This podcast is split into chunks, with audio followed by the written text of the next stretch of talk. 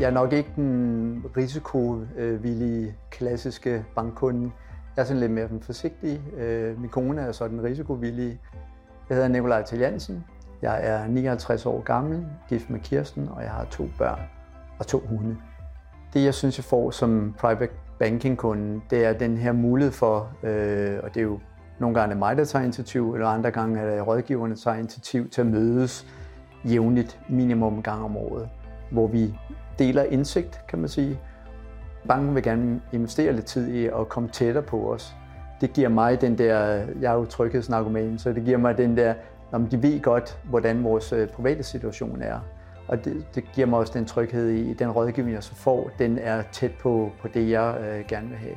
Altså mødet med både bankrådgiver, investeringsrådgiver, pensionsrådgiver øh, giver god mening. Mine bekymringer kommer op på bordet, og så sidder rådgiverne og visualiserer øh, scenarierne. Hvis jeg gerne vil øh, gå på pension, når jeg bliver 63, eller hvis jeg bliver 65, 67, hvordan ser økonomien så ud øh, samlet set i, i, i huset? Øh, alt sammen er understøttet af Jysk Banks teknologi, så man får en visualisering af, hvordan vil det her scenarie se ud, hvordan vil det her. Og så når vi går derfra, får vi referat af det, øh, og vi er enige om, at det her det, det er en god plan øh, de næste op til 12 måneder.